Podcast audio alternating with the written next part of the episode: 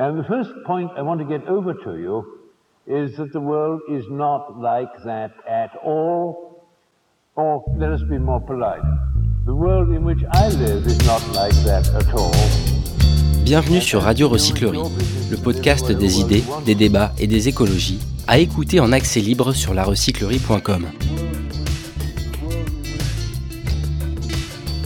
Qu'est-ce que la démocratie terrestre? Et comment la faire vivre dans un quotidien politique Place à une conférence puissante de Vandana Shiva, incontournable figure écologiste et féministe. Bonjour euh, à toutes et à tous. Euh, euh, merci On d'être redémarre. euh, si nombreuses et si euh, nombreux. On redémarre, comme tu dis, Marin. Voilà, donc je suis Thomas Boulle, le fondateur de la maison d'édition Rue de l'Échiquier, qui a l'honneur de, de publier donc l'autobiographie de, de Vandana Shiva avec euh, White Project. Je tenais juste, moi aussi, à remercier euh, Simon et la recyclerie de nous accueillir dans, dans cet endroit qu'on connaît bien. Je voulais aussi rendre hommage et remercier vivement Léa Thévenot, qui est notre responsable Merci, de Léa. la communication et qui a organisé, qui a organisé avec euh, brio ces quatre jours de Vandana Shiva en France, puisque Vandana est arrivé à Paris euh, mercredi, euh, est intervenu à Verdragon, à Bagnolet, en présence de Lorraine Bastide, est partie dès le lendemain pour Marseille, où elle est intervenue dans le cadre d'Opéra Mundi, euh, est ensuite allée avec Marin à, à Lyon, où elle est intervenue hier au Grand Palais de la Mutualité. Elle finit donc ce cycle fatigant ce soir avec nous. Thank you so much, Vandana, for being here with us. Donc euh, effectivement, on est parti pour euh, une heure, une heure et quart d'intervention de Vandana en anglais, mais vous avez votre voisin euh, bienveillant à côté qui vous traduira si vous ne connaissez pas, si vous ne comprenez pas tout ce que nous dit Vandana. But you're gonna speak slowly. And, uh, et on terminera en fait par des questions de la salle, un quart d'heure, euh, 20 minutes, pour conclure ce, ce moment tous ensemble. Je vais te, te laisser euh, présenter Vandana. Oh non, vas-y, je t'en prie, tu fais ça super bien. Moi, je Voilà. parle encore. Vas-y, vas-y, tu veux bien Vas-y. Van-. Vandana Shiva, euh, dont on fête cette année euh, le 70e euh, anniversaire, est une figure euh, majeure de, de l'écologie et du féminisme. Euh, ces combats l'ont mené depuis les montagnes de l'Himalaya jusqu'au Brésil et un peu partout dans, dans le monde depuis euh, 50 ans. C'est d'abord une combattante et euh, je pense que c'est vraiment à ce titre qu'on est fier de pouvoir la, la publier aujourd'hui. We have a first question for you because uh, here we are at les assises de la démocratie terrestre. So, what would be your definition of Earth democracy? You know, I, I don't try and reduce very complex ideas and evolving ideas to a definition. I articulate them as my understanding grows. So I was saying, you know, a democracy for me is an evolving, living concept, directive, many principles and it's a co-evolution of both my own evolution but the unfolding of events around us you know i grew up in a civilization where we've never seen humans as separate from nature we've never seen humans as superior to nature and we've always seen ourselves as part of one earth family. We have a word for it. It is Vasudhaiva Kutumbakam.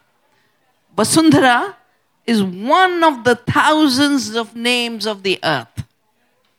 One thing we managed to do in India is never reduce anything to one name or one definition.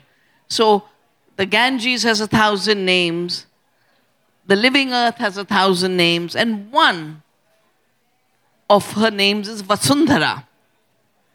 And Kutumbakam is the family, the family of the earth. And in the family of the earth are the trees and the forests and the rivers and the soil, people of all diversity. And when it's articulated in one of our ancient, ancient texts, it says very clearly those who think that some people and some beings are separate, and who think that some people and some beings are inferior, this is a reflection of a petty mind. Petty mind. Evolved mind recognizes that the whole world is one family. And we are all interconnected. Then you have people like Chief Seattle. When the colonizers wanted to take the land, and he said, How can you even think of wanting to buy our land? This is our mother. We cannot sell our mother. And this is at the time of the colonialism of America, but even today in India, every land grab has been stopped when people have said, This is our mother, and we will never leave her. That's how the tribals have defended their forests and their land from mining. But again, you know, I, I know Europeans have a very a habit to say, oh, you all have a rich tradition, but we don't. But think of the fact you had a Saint Francis, you know, who defined the world as one family, as brothers and sisters. And we have a Pope right now who tries to articulate that. And I know this because I've been invited to the drafting of his first encyclical and the new release of the new one. So every tradition, including indigenous cultures, see the earth as living. We, as children of the earth, like her other children, with no superiority. We've not, we can't afford to be blinded by anthropocentrism. So I can definitely tell you what Earth democracy is not. It is not anthropocentrism that humans are superior to other species. It is not racism that some people, because of the lack of pigment in their skin, is superior to those who have pigmented skin, like me. It is not an apartheid of separating on the basis of religion, race, color, gender, and then using that false superiority to actually annihilate the other. You know, what was colonialism? Colonialism declared you, the primitive people, we will civilize you. And a large part of our civilizing you will be your extermination. 90% indigenous people in the Americas wiped out. And I admire the fact that even today, they're keeping alive their earth democracy with more and more assault. Earth democracy is really the recognition we are of the earth. And the earth has her rights, the discussion earlier. And our, the rights are not given by us. You know, I work a lot with the rights of nature movement. I'm part of the, you know, the writing of that declaration from Bolivia, the Declaration on the Rights of Mother Earth. And the recent trends that say, you know, I've, I've just been asked to advise some universities who are starting a program on this. Say, will you help us give rights to Mother Earth? So I haven't had time to reply to them. I've been busy with them. Uh, but when I go back home, I will reply. I said, You don't give rights to the earth. You recognize her rights. And you do recognize with that that those who claim rights in place of the earth, in place of indigenous people, in place of humanity, that that is what has to be corrected. We don't have to give rights to the earth. We have to take away the illegitimate rights of those who are destroying the earth and taking away the rights of people. Thank you.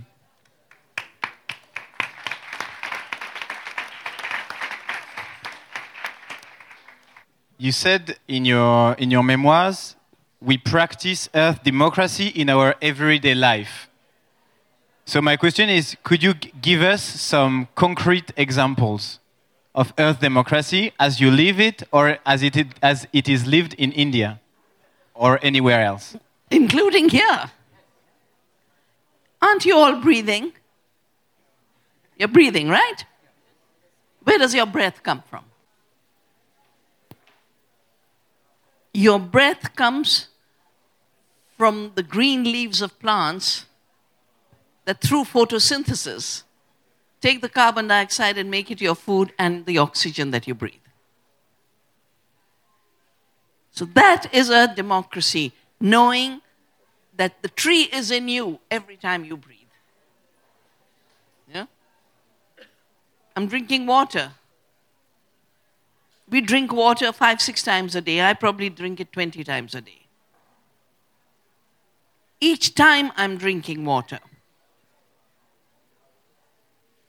I'm, I'm living Earth democracy. And every time I'm drinking water, I'm thinking of those whose right to water has been denied and join in their struggles. I'm practicing Earth democracy. Because from, from the rights of nature and the rights of the earth flow the rights of every element of her living systems her water, her soil, her biodiversity, her atmosphere. And from those flows of the earth flow the human rights to all of those gifts. That to me is the issue of subsistence that was discussed in the earlier session. To have the right to live with the rest of life without destroying it. And of course, when we eat food, if we practice a democracy, we eat thoughtfully, we make an effort to grow more food, our own food, and if we are willing to be slaves in a food dictatorship, we junk, we get sick, more we get sick thinking we're eating cheap food, we give more money to the same giants who take our tax money to make costly food look cheap. That's when we are practicing our democracy. So daily life is about breathing, eating. Daily life is about community, knowing that we are related. You know, the, that there was a liberal project that tried to reduce us to separated atoms and reduced nature to separated immutable particles. That's the mechanistic idea. Everything's an immutable particle and everything is separate. But that was then also projected onto society. And you'll remember, you know, uh, not Rachel Carson, no, uh, Margaret Thatcher. When, when neoliberalism was being imposed, it wasn't growing because there's nothing natural about it. It didn't evolve. And when people were talking about the rights of society, the rights of community, you remember what she said? There's nothing like a society. They're only individuals. And every time we remember we are not individuals separated from others. We depend on others. This is what was talked about earlier. We are interlinked in amazing linkages of mutuality, of giving. Yesterday night, I was in uh, Lyon, and our talk was in this, what is, what is it called? The House of Mutu mutuality, palais de la House of mutualité. mutuality. You, know, you all have such an amazing tradition where you have constantly resisted the dominant categories for humanity at least. It just needs a little expansion to include the rest of life. Thanks. Well, uh, in, your, in your book, uh, you, you look back on 50 years of struggle for ecology and women, and especially on your discovery of the Chipko movement. Could you tell us the story of this movement?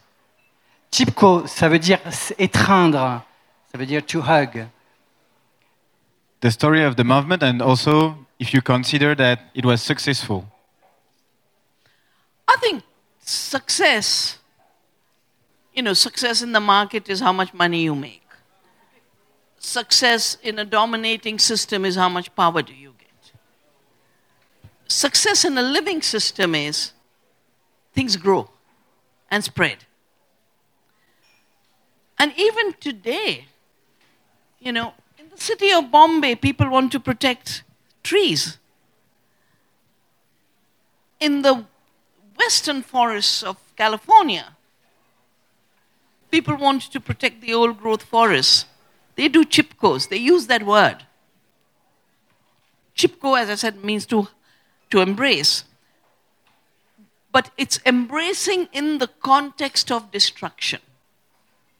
Is it's putting your oneness with the forest, the tree, the river, the mountain, for me, the seed, and embracing it with all your love and all your devotion and all your gratitude. And putting yourself between that which sustains you and that which you love and the forces of destruction is for me the highest form of resistance. My sisters of Chipko said, We are going to hug the trees. You know, stop the deforestation because leading to floods, landslides, our villages are being washed away. and we will hug the trees. You will have to kill us before you kill the trees. And you know, those days there was nothing like earth moving machines and all. There were no JCBs. All there was was axes in the 70s.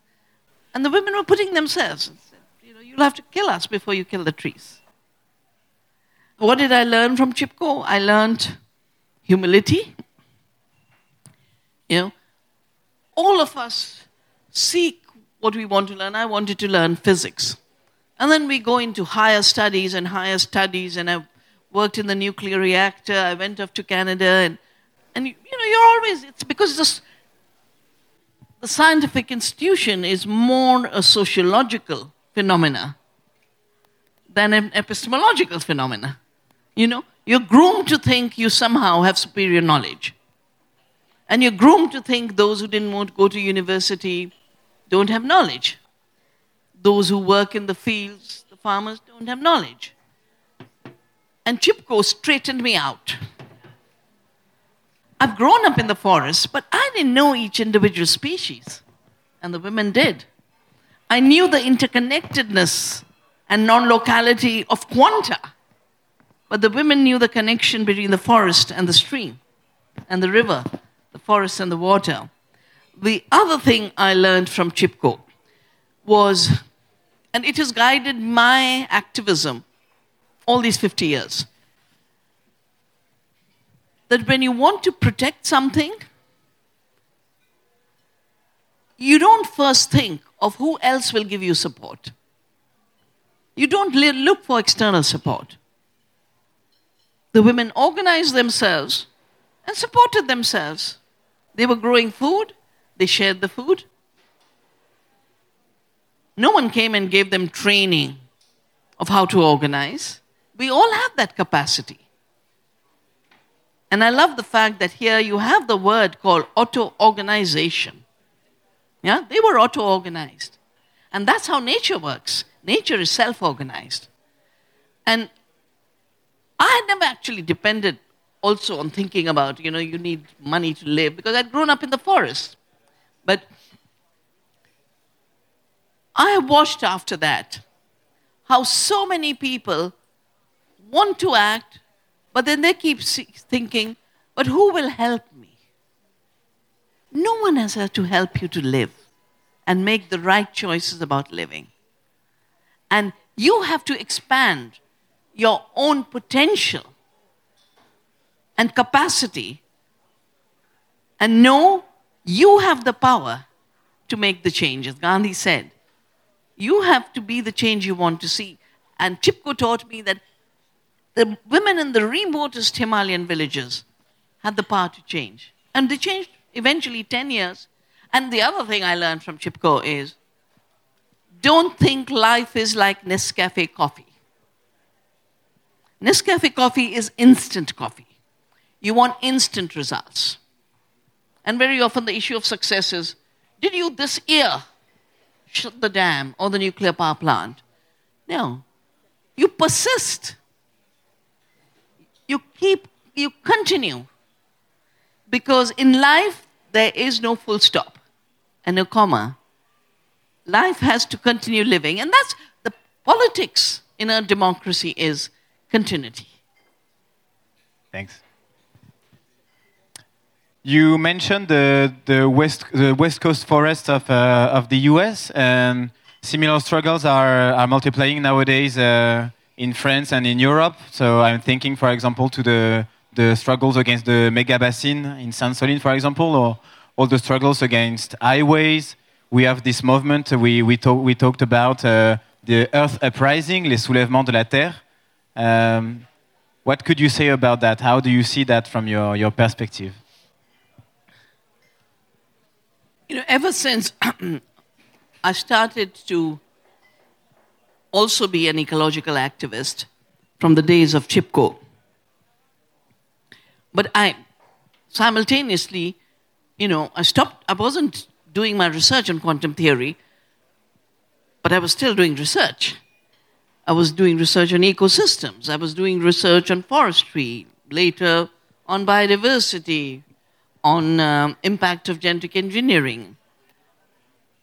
And because every, in our part of the world, like in your part of the world, every ecological movement grows as a response to destruction being done to the earth and communities in the name of development and growth.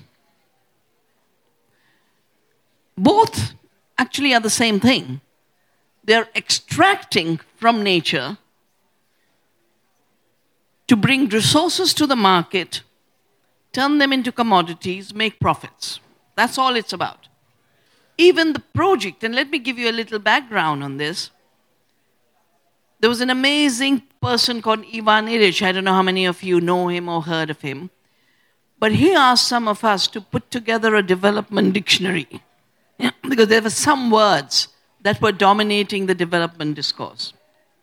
And being in India, you know, we've, we've never used the term. It, it doesn't exist in our normal vocabulary.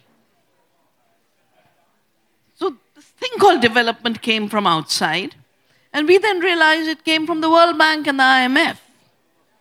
And then I was invited actually on the 50th anniversary of the creation of the World Bank, IMF, and GATT were called the Bretton Woods institutions, a little place called Bretton Woods. And when I went there in this hotel, there was a, sh- a shop in the basement uh, selling gifts, and among the gifts was the first day cover of that time. And the meeting was Money Men of the World Meet. Those who were making money through colonialism knew that there were independence movements and they wanted to find new ways to continue to make money.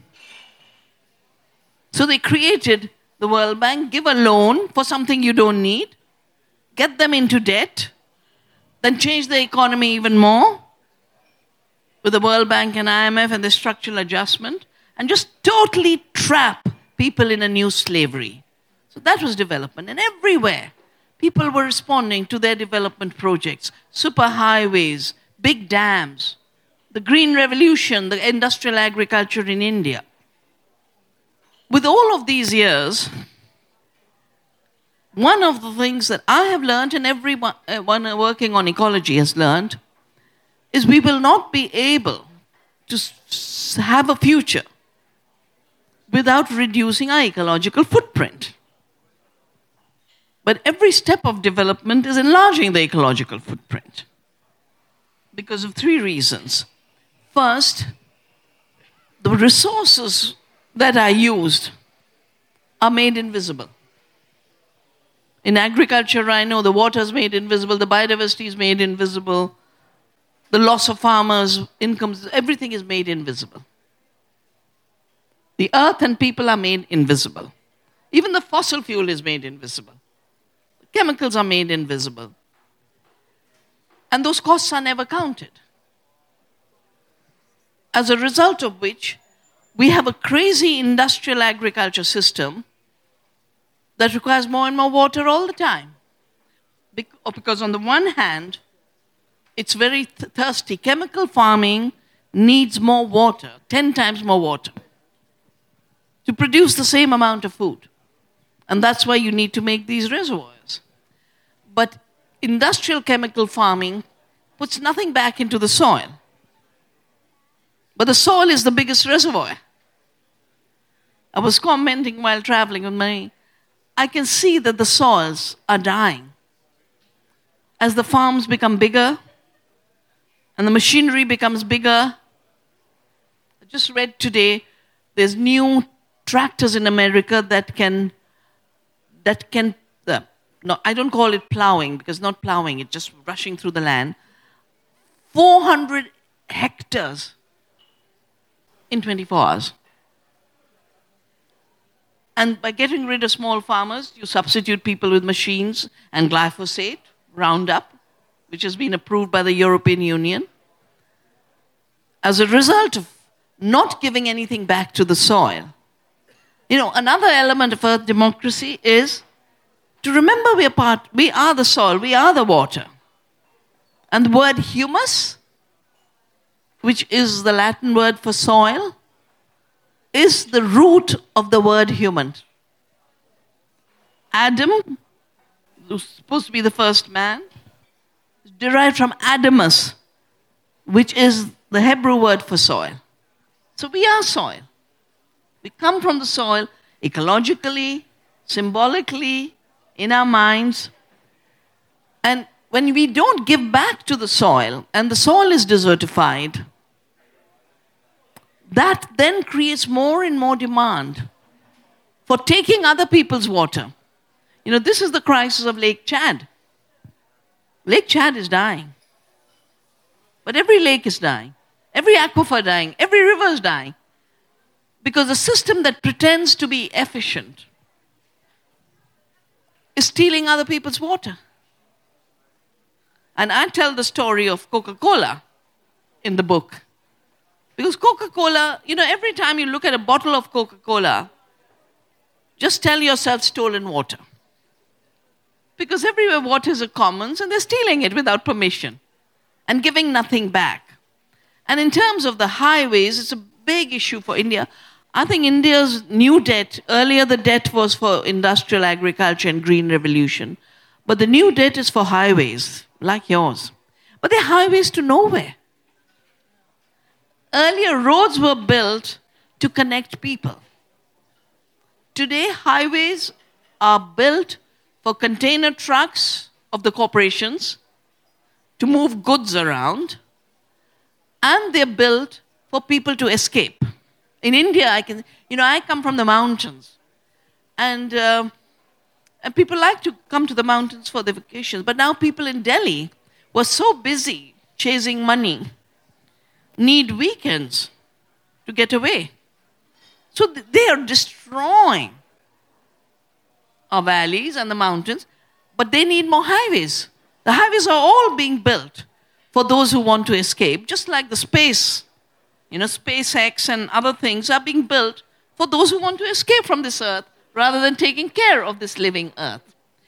And the reason, uh, you know, I have a book called Soil Not Oil, in which I have a whole chapter on highways. Just like the chemicals of agriculture have their origin in Hitler's Germany, highways have an origin in Hitler's Germany. The brilliant ecologist called Wolfgang Sachs, who wrote a book called For the Love of the Automobile. And Hitler built these superhighways, and he said, Roads connect village to village to village. I will make superhighways to bypass the village and demonstrate our power. So, both your water project and your highway project have no reason to exist in the year 2023. And I fully support your struggles of resistance. Thank you.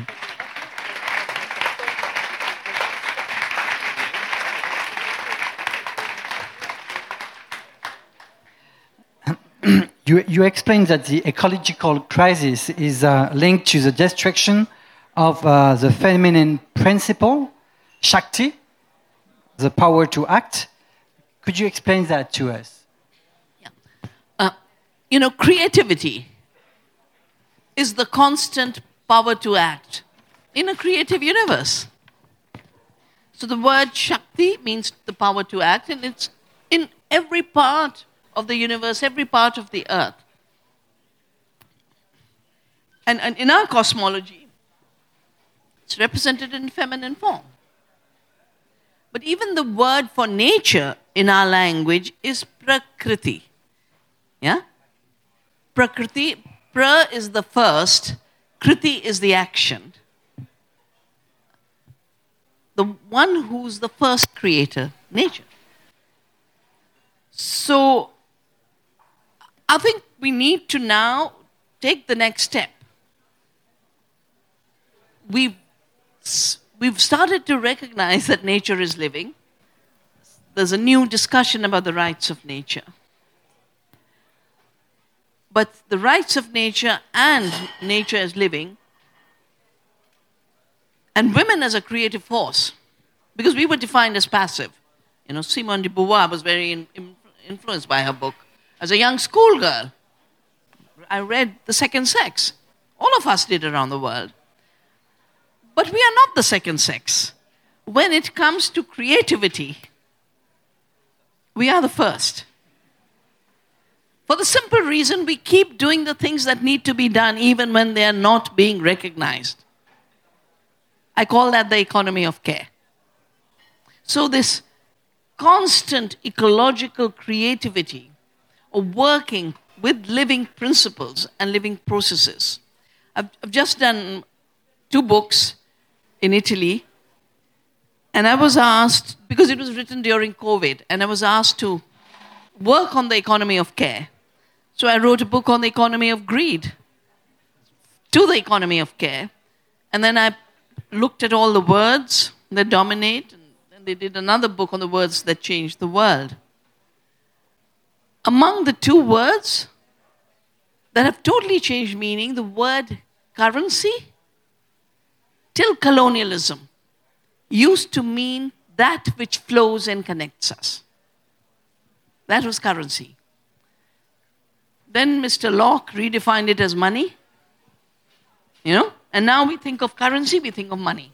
And now they're busy, busy, busy trying to make the cash go away and make digital currencies. Yeah? But the real currencies of life have been made to disappear and we have to reclaim them. And the rights of nature is really maintaining the flows of nature. The climate crisis is a, and the solution to the climate crisis is the flows of carbon. Every flood you're having anywhere is blocking the flow of water. Hoarding it, your project of Saint Soline, you're hoarding water to then monopolize it. And maintaining the flow of life's flows is life and creativity. The cholesterol in our arteries, what does it do? It blocks our blood flow, right? And that's the problem with heart problems. But just like our arteries, they need to keep flowing, our rivers need to keep flowing. The soil system needs to continue. We are in this place which I call the recycling place. Yeah? Everything has to constantly recycle, you know? I think one of the speakers talked about cycles. You know? That's Shakti. Because the other thinking is what Bacon articulated. He wrote a book called The Birth of Masculine Time. And the birth of masculine time said the earth is dead. We have to make her our slave. We've got to exploit her. We've got to torture her. And then everything had to be done with external inputs, external energy. Nothing had its own power to act. But auto organization, autopoiesis, is the power to act and be creative. So we've got to reclaim creativity. And Shakti and Prakriti are just two ways of talking about it. But creativity is the key, and destruction is not creativity. Putting a gene, toxic gene, into a plant and then claiming intellectual property is actually an act of violence and contamination. It is not creativity. So we need to distinguish between destruction and creativity. We need to distinguish between degeneration and regeneration. You were just talking about seeds, and I would like to talk you to I would like you sorry to talk a little bit more about that. And in your memoirs, in the in the chapter "Looking Back, Looking Forward," you you recount the birth of Navdanya in 1991. And what was your first aim or goal with the this all the this seed, uh, the use of seed and the seed as symbol of uh, all the struggles you you wanted to address? You know, the reason I started to save seeds was because I know seed is a source of life, and seed is self organized creativity. Can you imagine from a tiny seed, an acorn gives you an oak tree, a little wheat seed gives you your bread. That is ultimate creativity. And here were the companies, the chemical companies, I call them the poison cartel two reasons. One, they make poisons, they function like a cartel, they change their names too often. But they're still the five. They said we're going to own the seed through genetic engineering and GMOs. And I said, oh, for them, GMO means God move over. We will now claim to be the creators. And, uh, and they're wanting to make seed saving illegal for farmers and establish monopolies and destroy the seeds of the world in diversity and replace with them GMOs, for me was an ecological violence and an ethical violence and a social justice violence. I didn't know anything much. I didn't know about seeds. I didn't know how to save them. And I learned. Uh, one thing I've learned in life is you have enough passion, you will learn what you need to learn for that passion. So I learned, I mean, and Navdanya as an organization was born in 91, but I started saving seeds from 87 when I attended a meeting where the corporations laid out this plan. When you say, What is your aim? My aim was defending life on earth in freedom and diversity and integrity. That's it, simple. Thank you. And maybe on that, uh, on that extent, uh, the EU has just decided to, to renew the use of glyphosate for 10 more years. What does inspire you? What does it inspire you? Well, you know, my friends in the European Parliament have just informed me they've, they've managed to pass the law on ecocide, yeah, crimes against nature. And the EU renewing the use of glyphosate for 10 years at a time when we know what glyphosate is. We have enough scientific understanding. We have enough court cases that are proving that it is giving cancer, and Bayer has lost more money because of these cases than what it paid for Monsanto. So, in fact, Monsanto's value is zero right now. And in spite of all of this, actually, Bayer could go bankrupt because of the glyphosate issue. And yet here is European Union which pretends to be making a whole new green deal and farm to fork approving a chemical that should never have existed. Three reasons. Its purpose is to kill everything green. Everything green is what makes this planet. It gives us our climate, it gives us our food, it protects the soil. It is the biodiversity of plants. And to say we're going to kill this is ecocide. And the second is now we have the scientific evidence. And I do think it is very important for Europeans to now design new creative actions, new Shakti, to be able to say that the European Union is becoming an extension of Bayer. It's, it's no more representing anything about Europe. It's representing a toxic company.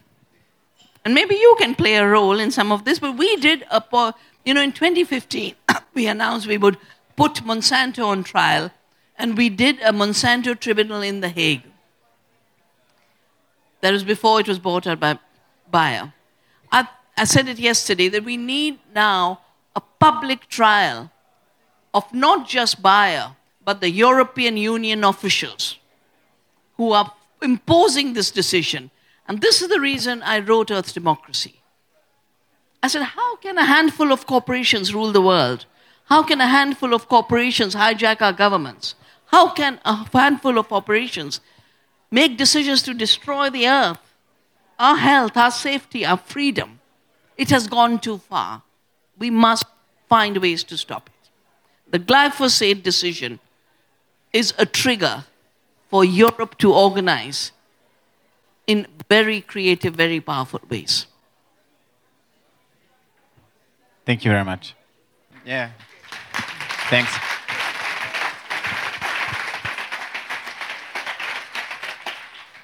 I will have last one more question before giving the, the voice to, to the audience. And my last question is about water. I wanted you to, to talk a little bit more about water in the end because we had some little talks uh, the last days and water was often there. So I wanted you maybe to try to explain us for you what is the place of water in Earth democracy? What about water? First, that water is the flow that connects us, and defending the freedom of water is a big element of Earth democracy. But water is not separate from other flows. It's the forests, their leaves that make humus, and then creates water. So, water and plants and soils, or even the climate issue, and we've talked about the fact that the climate crisis is about water. It's time to go. You know, if you're sick, temperature is one thing you measure of an infection. But for a little baby who's getting dehydrated, you look at the dehydration because a child could die of dehydration. The highest cause of baby deaths is dehydration. So, water is the very flow of life, and in fact gives us a, a very f- ecological, physical understanding of flow. The river flows. And, you know, we, we're living through these strange times where we assume that uh, people who come from the Arab world and, you know, really have an understanding of anything. But the word for water in Arabic is ab. And the word for human settlements is abadi. Because all settlements came around water. We, we need water. So we organize around water. We create civilizations around water. Look at all your cities. All, in, all Indian cities around water. And the water then connects us as people. And the violation of water becomes the violation of the earth, but it is also the violation of human rights. And, you know, we were in Lyon yesterday, you know, they've reclaimed water as a public good. But everything in our democracy is recognizing the flows, recognizing not, not just that we need to move to subsistence, which was described so beautifully, but every, every part of the earth has a right to its ecological space. Yeah? The river has its ecological space, the atmosphere has its ecological space, the forest has its ecological space, the bees and butterfly have their right to ecological space, and the soil organisms have their right to their ecological space. And the integrity and interconnection of those ecological spaces is made through through flows food and nutrition and water. And that's the reason we really have to defend the integrity of water and the integrity of food because this is the integrity of life. Thank you very much.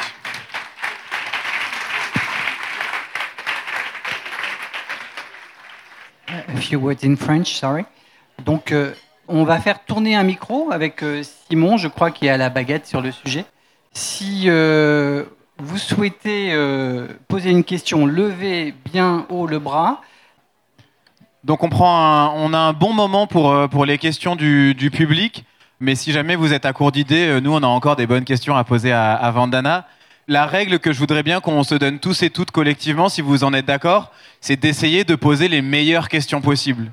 Qu'on ait des questions qui nous fassent vraiment tous et toutes réfléchir et qui soient des questions qui soient vraiment intéressantes à répondre pour Vandana. C'est une petite règle que je permets qu'on se mette euh, ensemble euh, par respect pour elle et la hauteur de ses vues. Merci beaucoup. Et si, je- si je peux me permettre d'ajouter une règle, nouvelle règle, à la recyclerie, on essaye de faire euh, de la parité, y compris dans les questions. Donc de toute façon, après un garçon, on ne donnera pas à nouveau la parole à un garçon, et après une fille, on ne donnera pas à nouveau la parole à une fille. Donc l'idée, c'est qu'on fasse, euh, qu'on alterne, si c'est ok pour vous. Merci beaucoup. Je laisse Merci. la première personne la plus courageuse lever la main. Elle est ici. C'est un challenge hein, d'être la première. En plus avec le- l'objectif là. Hello? Du coup, vous pouvez poser les questions en français et je lui traduis si c'est plus simple pour vous. euh, N'hésitez pas. hein. As you wish. Uh, I'm really glad to see you again. So my question is, uh, I feel I'm, I'm involved already in Earth Democracy. I'm in a CSA. I'm growing food. I'm doing a lot.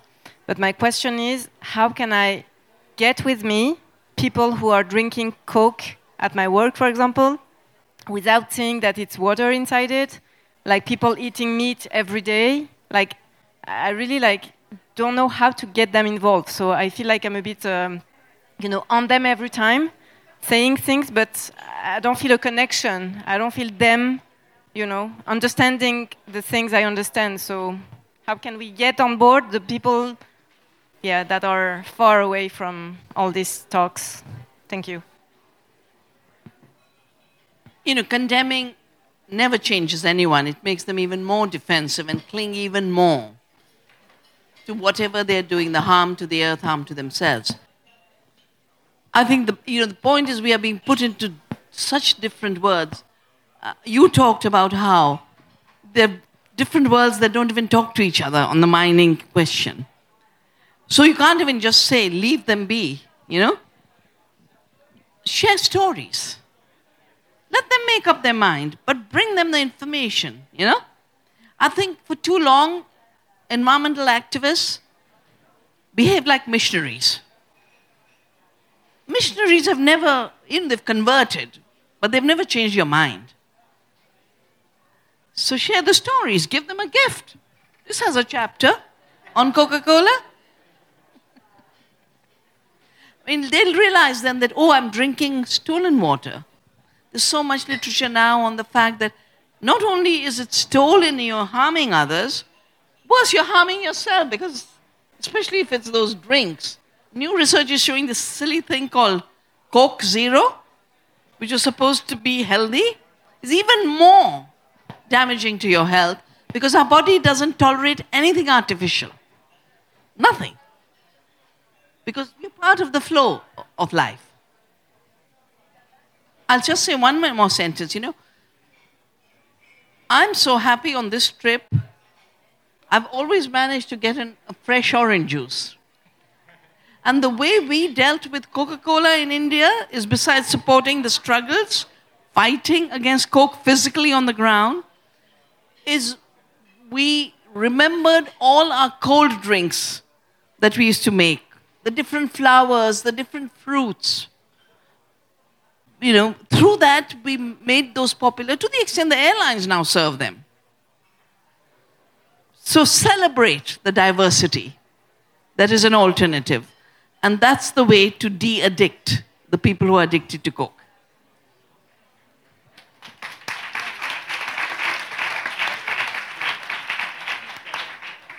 Bonsoir, merci d'être là. Alors moi, je vais poser ma question en français.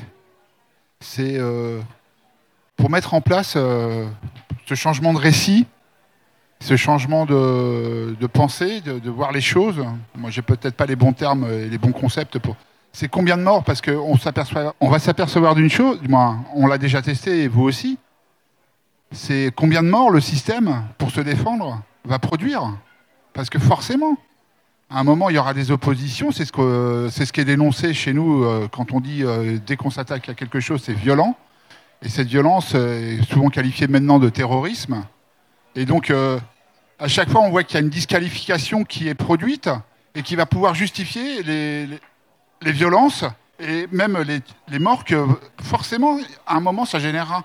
Et c'est ça qui est aussi euh, assez effrayant dans ces changements, c'est combien de morts va y avoir pour pouvoir obtenir un début de changement. Moi, c'est comme ça un peu que je vous pose la question. even if you were to not act to defend the earth, her rivers, her forests, her land, and you stayed inactive, there is no guarantee that you will be protected. After all, the billionaires have already said, and I've written my, my book, Oneness, that you published, was written when I, I was in the city in 2015. And most people didn't notice that Bill Gates just took over the climate summit. I remember being in this room for one of the side events of the NGOs and the movements. And the, you know, Zuckerbergs and the others have already said, and, and there's a advisor of the World Economic Forum called no, no, Noah Noble Harari. You know, they all talk very openly that we don't need 99% of humanity. So they've decided. They've decided mo- they don't need more species. They don't need most of humanity. But they want all of the Earth's resources to continue their extractive economy and their monopolizing economy. So I don't think we should think of what will they do to us. I think the question we should ask ourselves is how do we organize and live in ways that we have a future collectively? And one of you talked about Buen Vivir. Bon came out of indigenous communities of the good life. Now, no indigenous community destroys the earth to live. In fact, 80% of the biodiversity is in the 20% land left with indigenous people. So we've to start realizing that our good life is in our hands to shape in partnership with the earth, in co creation with the earth. And we should move that in our communities and our minds. And we have to do it with a combination of auto organization, self rule, what Gandhi calls self rule, what nature is, self organization, and resistance of a very, very creative kind. And what I've learned, you know, when I saved seed, I said they want a monopoly on seed. If I save even one seed, I've broken their monopoly. Even one seed. So do the right thing for the earth and your communities. Out of there, that it's a contest of dispensability. The 1% wants us as disposable. They don't care. They made the indigenous people disposable, committed genocide. The poor disposable, everyone's a disposable category. We have to basically say, for the sake of the earth and our present and our future, we will make them redundant to our lives. That's it.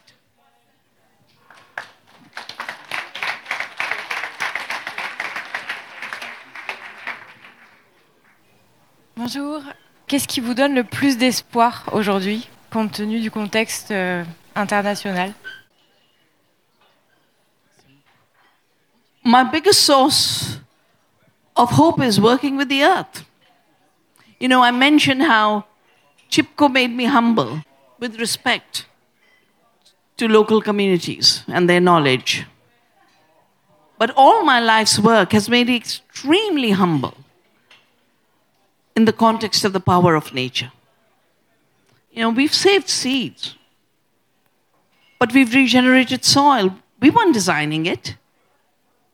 The bees and butterflies have come back. We weren't planning it. The mycorrhizae in our soil is 6,000, no, 3,600% more. 3,600% more. We didn't put it there. So, cultivating hope as your right action allows you to do the right thing. And when you do the right thing, the earth does big things. And that's where I get hope. Hi. Thank you for being here, uh, Vandana. I have a little question about uh, rights of nature and how you perceive that in, in India. I know some people um, like uh, Ashish Kothari or other, or other people are not against, but a bit reticent about the concept of rights and how I wanted to see how, how you relate this to other concepts like bioregionalism or uh, indigenous conserved communities areas that you might have more implemented in India or South Asia. What is your opinion or how do you relate these different concepts together? You know, for me, they are not different concepts. Different people articulate the same thing in different ways. But it doesn't make them different concepts that have to be pieced together. You know, Maria and I, you know, when we wrote ecofeminism together, you know, she had a wonderful uh, word for ecofeminism, you know, that it's not about taking environment and women and mixing them in a pot, yeah? but understanding how, what are the underlying structures, processes that connect the violence against nature and the violence against women. You talked about bioregionalism, you talked about the issues. Living systems work with the immediate. You know, the mycorrhizal fungi connects to the plant. And both of them work together to create richer soils, more food, and the miracle. You know, our, our new work is showing, and some, some of us who are working together, uh, we can, that 1.5 degree panic that is being created on the climate can be reached by 10% farmers going organic in 10 years. We can keep it within, because of the way plants and soil have the power to recycle carbon. And bioregionalism and in, in Italy, biodistricts or localization, any of these different words are basically saying that the globalized system that the corporations put in place is first and foremost a market. It's not an earth system. It's the flow of commodities and profits. It's not about people's basic needs. Worse, it takes the resources that would meet the basic needs of people, their water, their food, and puts it to the service of the commodities. I mean, why is the Amazon being invaded? By agribusiness and BlackRock. Not the people of the Amazon. They protected that land and created gardens for 10,000 years or more. So, every part of living systems works in close association. And that means locally. And localization has to be the place where we regenerate the world, place by place, as was discussed in the earlier session. Regenerate your particular place. And then the other places be getting re- and then it becomes what Gandhi described, as he, he described so beautifully. So I don't want to see the world as a pyramid where the top, which extracts from the bottom, crushes the bottom that supports it. I see the world as an ever expanding, never ascending oceanic circle, where every person, every being is at the center of each circle. And the largest circles embrace everyone within without trying to dominate. That's what localism and bioregionalism is. Begin with the local and it will spread because we have another very bad way. I think three diseases we we have the monoculture of the mind, about which I've written, the idea of a static and dead nature, and because of that, the separation that if something's local, it's stuck. And they always say to me, you know, all of these policymakers come to me, it's okay, your work in Navdanya is very good, but how will you scale it up? I said, we don't want to scale it up. We, we are scaling it out horizontally, valley to valley, community to community. We have to start thinking horizontally and give up the vertical addiction.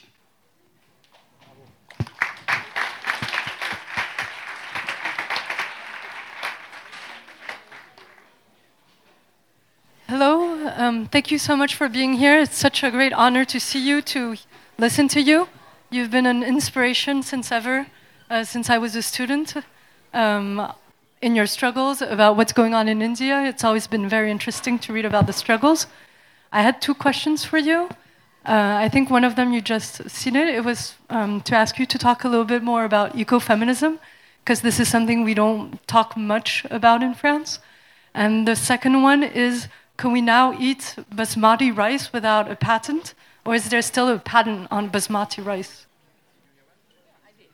Uh, you know, ecofeminism is, is a convenient way of basically saying that the violence against the earth and violence against women is not two violences. It's the same violence against indigenous people, same violence against farmers of the world, because there's now the billionaires are talking about farming without farmers and food without farms.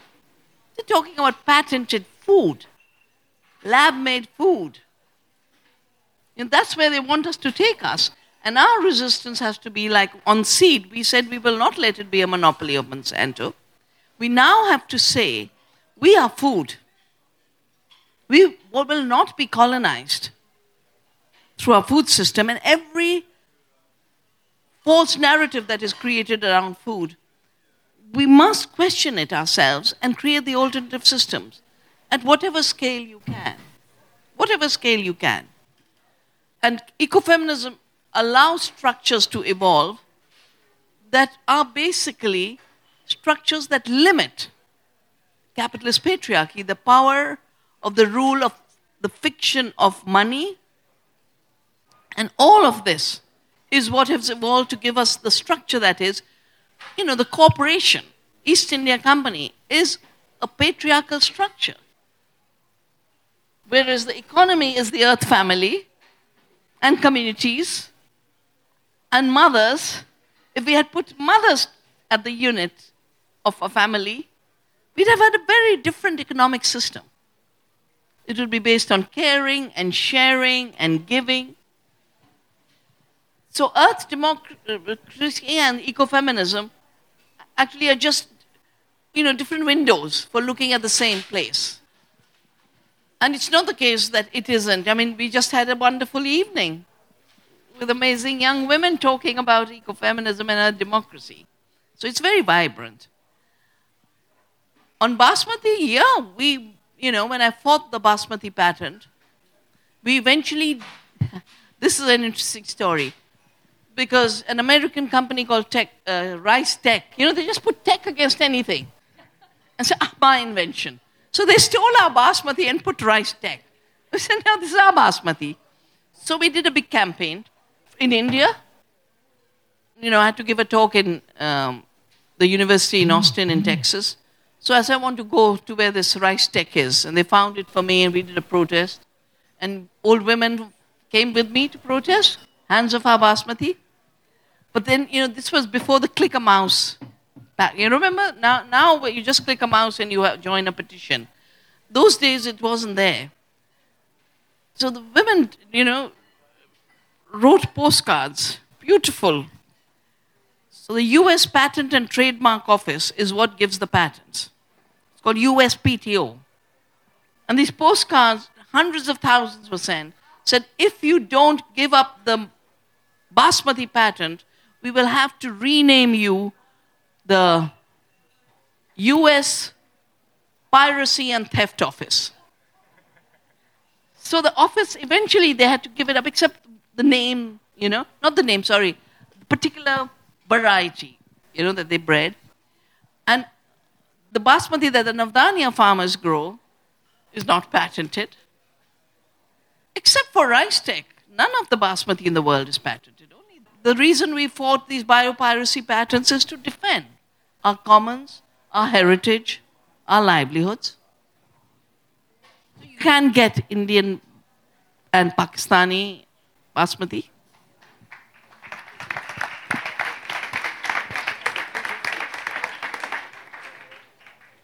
Merci. Je vais vous poser ma question en français. comment vous définiriez-vous les nouveaux OGM et qu'est-ce que vous pensez du projet de réglementation de la Commission européenne sur les nouveaux OGM et quels sont les risques pour l'Europe? The, the, the old GMOs. There's nothing new. We've done a very good report from Navdanya International. If you go to the website of Navdanya International, you will find a report called Nothing New About New GMOs. The reason there's nothing new is first and foremost the same paradigm of genetic reductionism and genetic determinism is being used. But life is not a Lego set. Life is a complex, self organized system. And you change one gene, you change 1,500 other genes and have a huge impact. Second, you know, the big myth is it's not adding anything new, you know, unlike the transgenics where you added. But the problem is that that program of CRISPR Cas9 has to be added to an organism. And you do it by the same vectors, in this case, the agrobacterium, which is a plant cancer, to infect the organism into which you want to attend this has the risk then of carrying bacterial infections, viral infections, and this is being found. You know, there are enough evidences. They wanted to make uh, animals without horns through gene editing, and the animals had were full of bacterial infection because there is external genes used for the modification. But the third most important thing is the reason these are all GMOs because, like I said, I remember I said GMO for industry means God move over. We are the creators. We will collect the royalties. It was about patents. This is also about patents. Already, a hundred patents are in the hands of the poison cartel. The Bayers, the BASFs, the Cortevas. So it is still genetic reductionism, external gene introduction, foreign genes are present, and it's about patent So all our work on resisting GMOs must continue because these are still GMOs.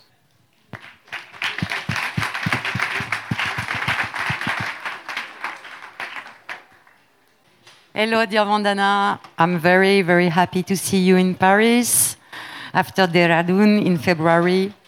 My question was just about uh, you have created Diverse Women for Diversity an international women network, and I wanted to know if you agree to talk a little bit about that network to us, and maybe about the Manifesto for Peace, the Peace Manifesto.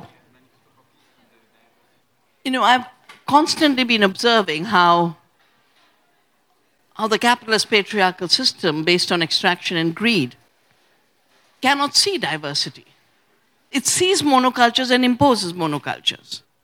And the GMO question is about even bigger monocultures and monopolies in the hands of five giants. So there were two processes by which this was happening. One was in the WTO, the Trade Related Intellectual Property Rights Agreement, but we were countering it. And we, we were countering it through the Convention on Biological Diversity and basically saying GMOs will have an impact on biodiversity and governments owe it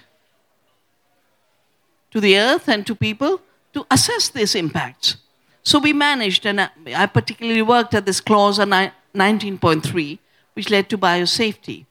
When we started, I remember the first meeting I did was at the European Parliament on the GMOs and the impacts.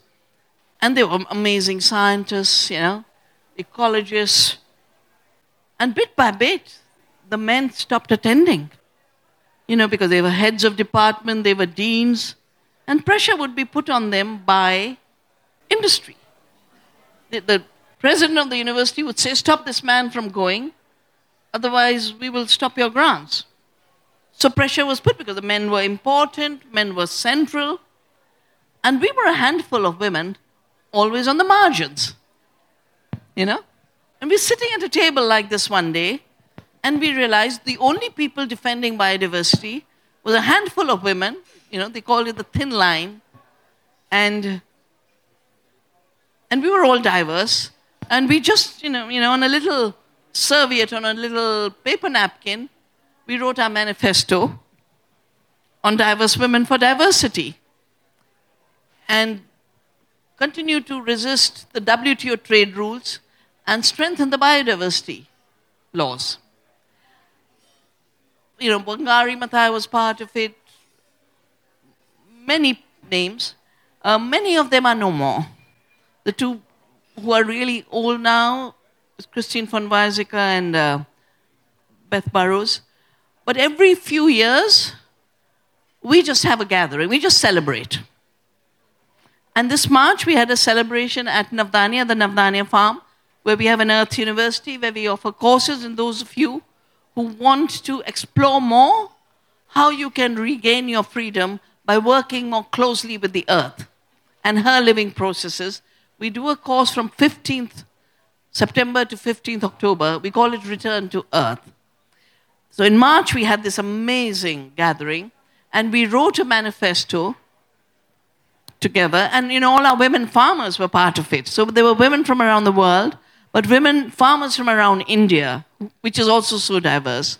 And we wrote a manifesto called Making Peace with the Earth.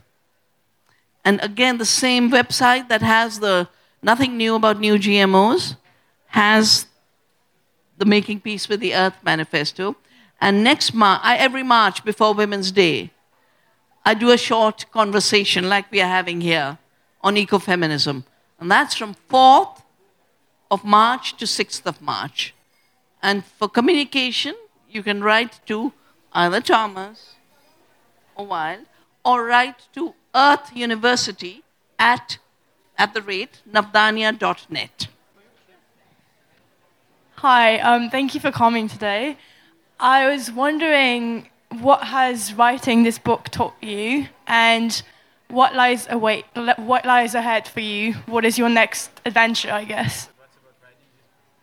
Well, for me, writing this book was about remembering and bringing together all the struggles I've been part of, all the people I have walked, worked with in those struggles, because some of them are uh, old. You know, to remember Chipko and to remember our forest movement and to remember our fight against WTO in Seattle is not just a remembering for me, but I think it's a collective remembering because these important sh- things that shaped our times are not communicated enough. How many of you know about Bhopal? You know, how many of you know about Seattle and the fact that we shut down the biggest organization at that time? They were saying there will be no national constitution anymore. The constitution will be the World Trade Organization written by the corporations. That's why we created IFG. We won't be ruled by corporations, we never elected them. We will govern ourselves. You know, every bit of my life is responding to an unpredictable turn. Chipko was the unpredictable turn of seeing Himalayan forests disappear. Agriculture was the unpredictable turn of ir- ir- violence erupting in Punjab, the tragedy of Bhopal. No one could have predicted it. Um, the unpredictable turn of, uh, of different dimensions to which I was responding with, from the same ground. My ground hasn't shifted. My mind has stayed, you know, in the same place as part of nature as biodiversity of the mind, as interconnected. So I look into the future not with any certainty about what the future holds. Uh, in fact, thank goodness for uncertainty. Can you imagine if there was certainty and we were condemned to the rule of the 1% forever? No, we have the possibilities to change that by organizing in a different way and changing the narrative creating our own visions. But what particular future it will be, I know this much I will continue to do. I will defend the last species through my work. In my communities, I will defend the vulnerable. I will stand for justice. And I will always tell the bullies and the liars of the world, and they are bullies and liars, stop bullying and stop lying.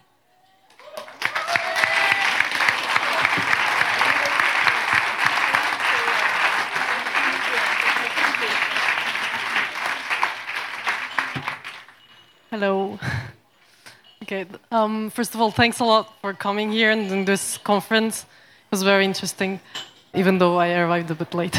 but um, so I have actually two questions. One is, uh, what do you think about global action? What you're doing is a global action as well, because um, you're inspiring people uh, worldwide, and um, and as more especially, for example, what about laws? Uh, for example, European Union is trying to make uh, green policies.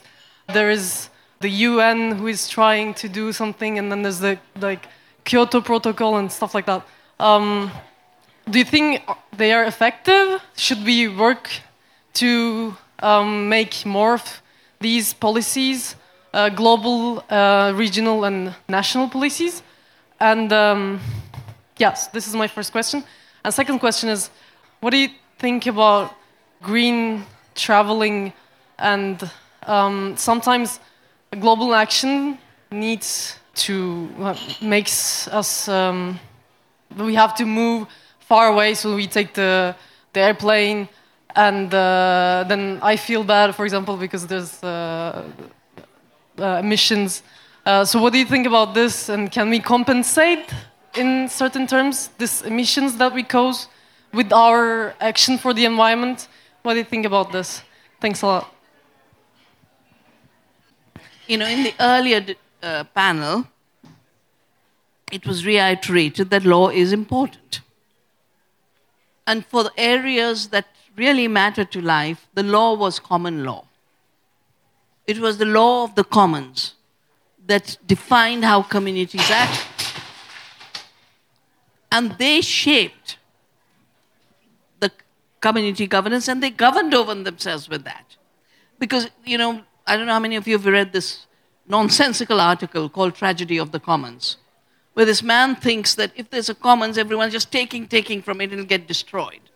No, a commons is governed with responsibility and equality. And the rights flow from participation in care for the commons. And those rights are equal. You know, Elinor uh, Ostrom actually got a Nobel for articulating this whole sphere of the economy. And we will need to, and that's Earth democracy. We will need to recognize our commons. In IFG, we wrote a very, very powerful book on alternatives, and a very big section of it is on the new commons. The old commons was the forest, was the pasture. The new commons is our health, our education, our social security, our institutions, our democracy. And we have to not just define them, but we have to recognize, uh, write the rules for it, which is the regulation and law. And it's only with colonialism that law started to come from the top down. Otherwise, they always grew from community, and community merged with community, and that's how the larger systems evolved. We'll have to do that again. Because right now, the higher systems, beginning with the European Union, are captured. They're captured by corporate power. The glyphosate example and the gene editing approval are two clear examples. Scientifically known, both wrong. But when I said, you know, to, to be powerful and to get away with lies, is why we need new creative ways to write other systems of self governance other laws of self governance. And I'll give you an example of how we did this. You know, around the time the basmati was being patented and the um, neem had been patented, and the WTO was writing the TRIPS agree, uh, getting the TRIPS agreement, I would go to the villages and describe what was happening internationally. And, and it was on the 5th of June, which is World Environment Day, 1999. 200 villages got together. It's a bit like your Rhone Valley Assembly. Uh, from each village, a few people came. And in the village, they had discussed what are their principles of governance. Then they came together and wrote. That's where the living democracy movement grew. They wrote, they said, We are part of one earth family. These forests, these rivers, they're living. And then they added, and they said, We will not allow any law that separates us from our family members and tries to privatize and patent what is common, we will not accept the non cooperation. And then they wrote postcards to the WTO, told the Secretary General, this, you don't have the jurisdiction over our forest. We have the jurisdiction. And we are telling you, don't overreach. They wrote to RiceTec. It's what's your desperation? We have thieves in our village.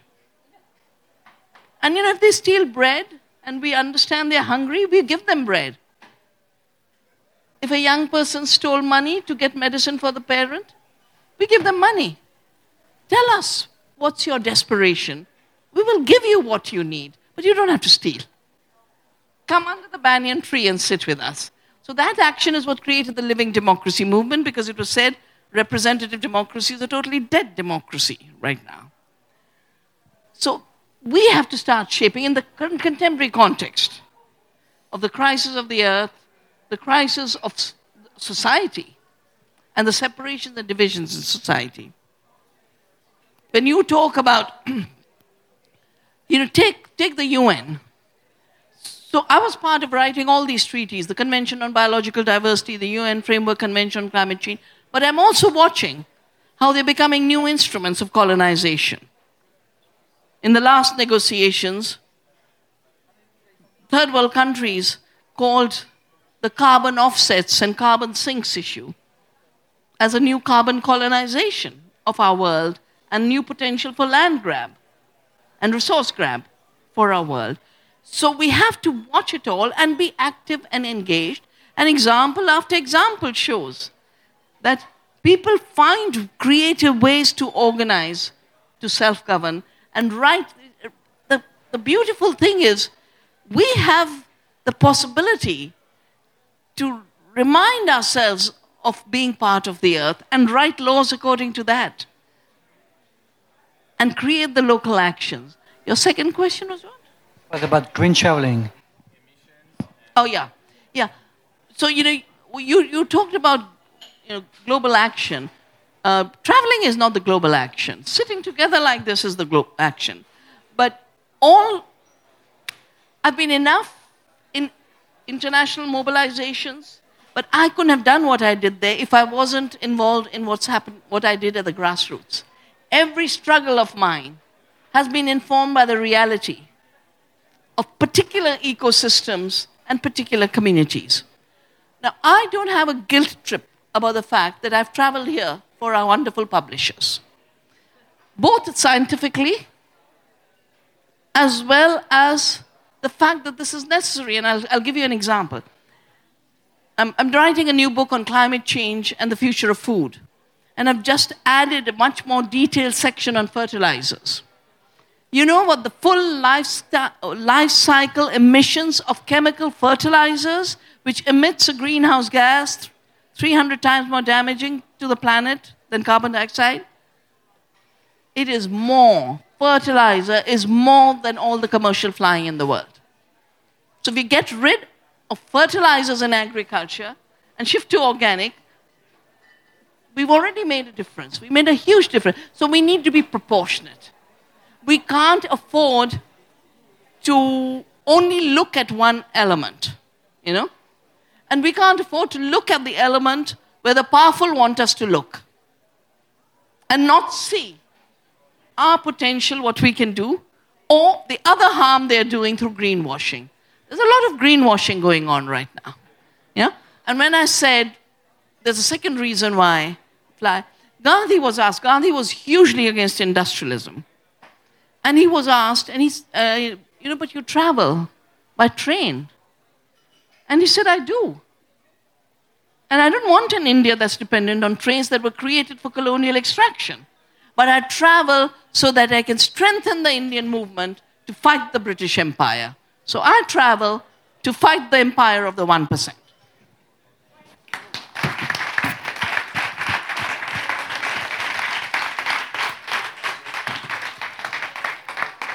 Si vous en êtes d'accord, on va prendre une dernière question et on va s'arrêter sur, euh, sur ces belles paroles. Merci.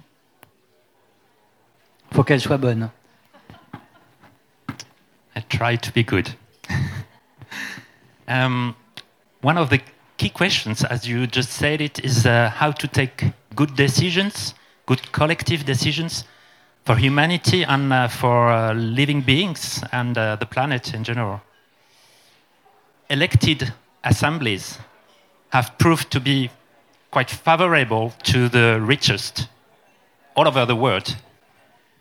So we can wonder if we could not replace these elected assemblies by assemblies drawn by lot.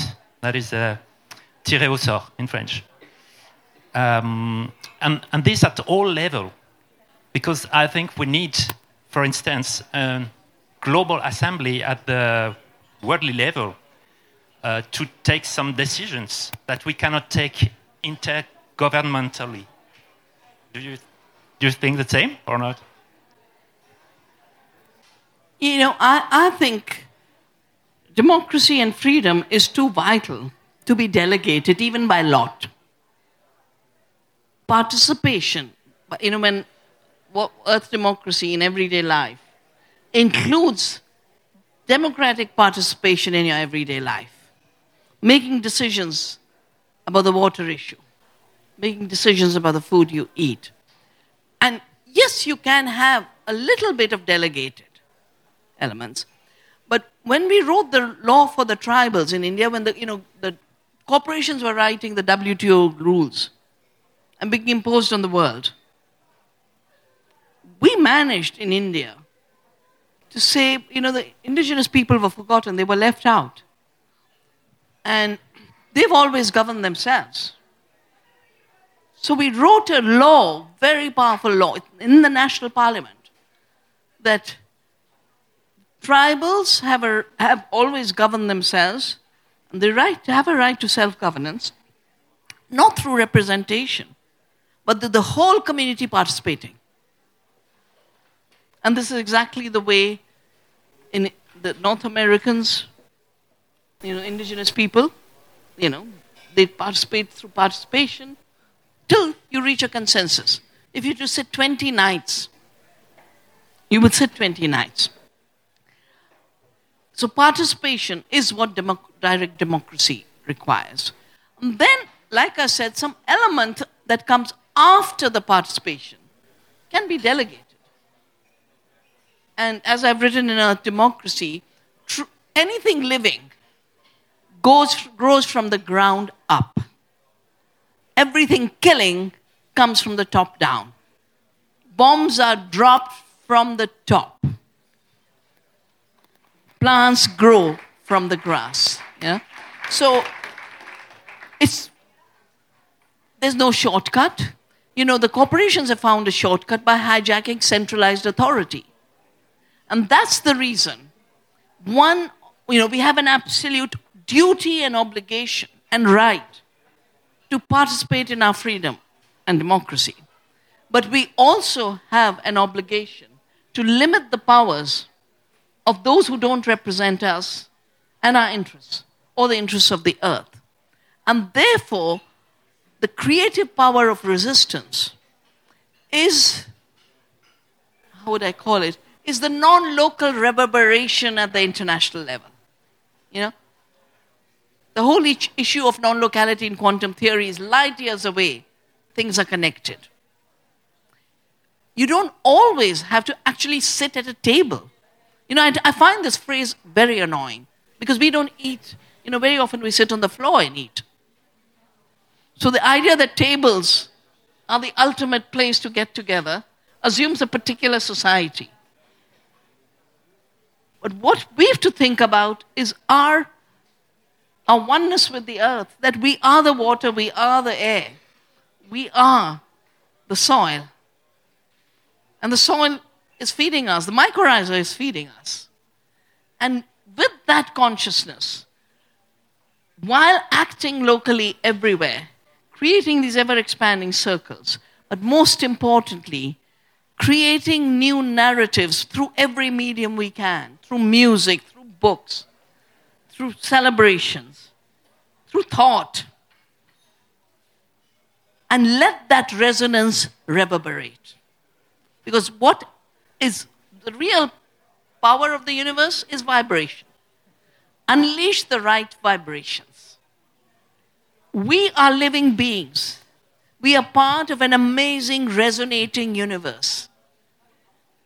The narrative we have to change is not through the mediums that the dominant used. The dominant created private property, the dominant created division, the dominant created separation, the dominant created extraction. And they used force, not resonance. Self organization comes through resonance. The like thinking, the like, like feeling among everyone in a community.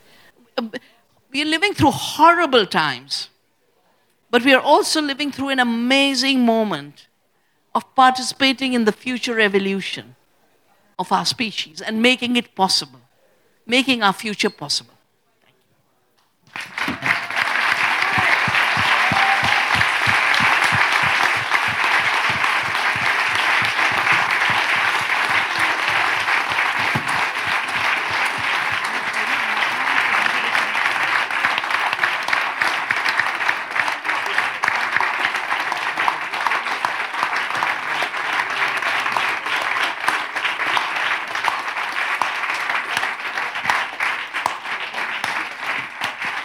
Thank you, Vandana. Wonderful.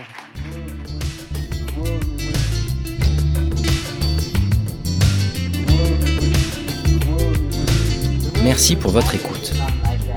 Toutes nos émissions sont disponibles en podcast sur larecyclerie.com. Vous pouvez également suivre nos actualités sur Facebook, Instagram ou encore mieux, venir échanger avec nous à la recyclerie au 83 boulevard Ornano à Paris, métro porte de Clignancourt.